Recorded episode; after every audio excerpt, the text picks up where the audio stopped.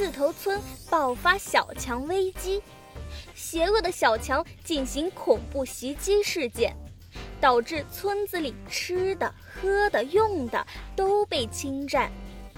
为了找到幕后的小强王，次次骑士团克服生理极限，喝了缩小液，伪装成小强。并跟踪其中一个拿着旗子的小强，来到了一个神秘洞穴。只见里面有一个黑棕色的宝座，上面坐着一个油亮油亮的小强，应该就是小强王了。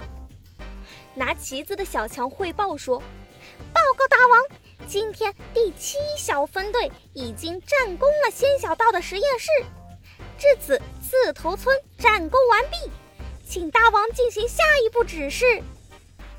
小强王说：“没想到我们的小强军队这么厉害，下一步咱们攻击彩虹村，绝不手软！”哈哈哈哈哈哈！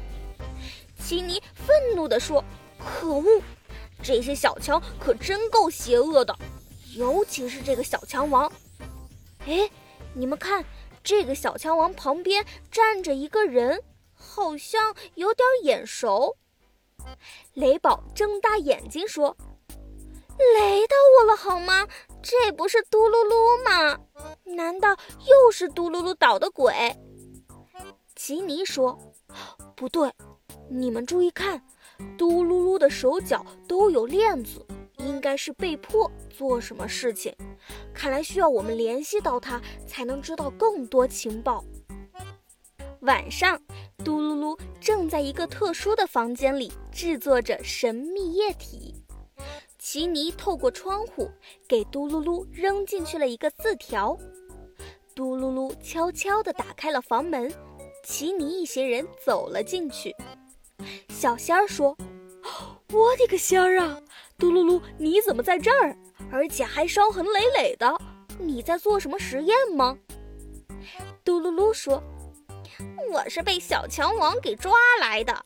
有一天，我去野外寻找武器原料，结果被小强王的陷阱抓住，并且给我缩小了。”嘎啦说：“咕噜咕噜，那小强王怎么会有缩小液呢？”嘟噜噜回复道：“原来他们在垃圾桶中找到了很多装缩小液的瓶子，里面有一些缩小液的残液。虽然只有几滴，但他们用了很久很久的时间把这些残液储存在一起，最终攒成能把人变小的量。”雷宝说：“雷到我了，好吗？”果然是居心叵测、蓄谋已久。那他们抓你做什么？嘟噜噜无奈地说：“他们威胁我，让我制作增强剂，能够让他们所向无敌，不惧怕任何杀虫剂，并且能够快速繁殖。就在这个实验室里操作。”奇尼说：“我们不能再任由这些小强肆意妄为了。”嘟噜噜，你知道他们有什么缺点吗？嘟噜噜思考了一下，说：“，用了这个增强剂之后，他们会比平时更害怕强光，所以他们都在阴暗的地方进行，不会暴露在非常刺眼的光线下。”巧栗子说：“我要火了！怪不得这个小强王一直藏在洞穴里。”估计是见光死吧。主栗子说：“那怎样才能有强光呢？”动栗子说：“强光。”奇尼看着雷宝，突然灵机一动：“我有办法了！虽然这里没有太阳光，但是打雷闪电的光也是十分刺眼的吧？”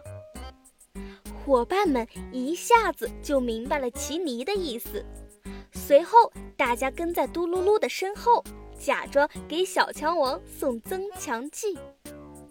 嘟噜噜对小强王说：“大王，这是我最新研制的药，吃了它，连强光都不怕啦。”小强王说：“啊，真的吗？那我们可真的是无敌了。来，你来试试。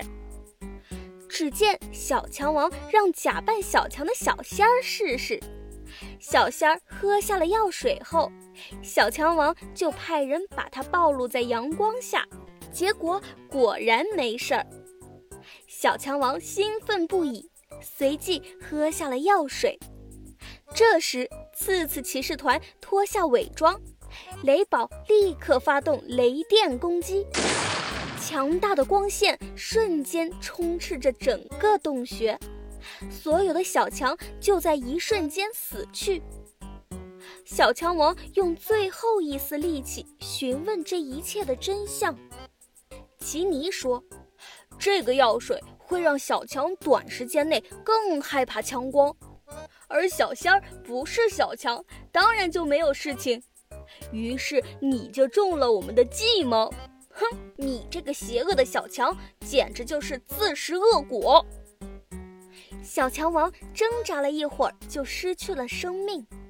没有增强剂的小强也很快被杀虫剂杀死了。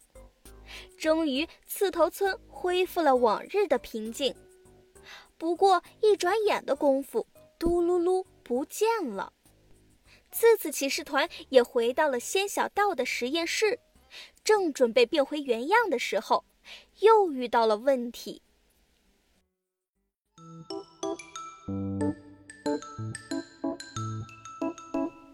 这次骑士团又会发生怎样的事情呢？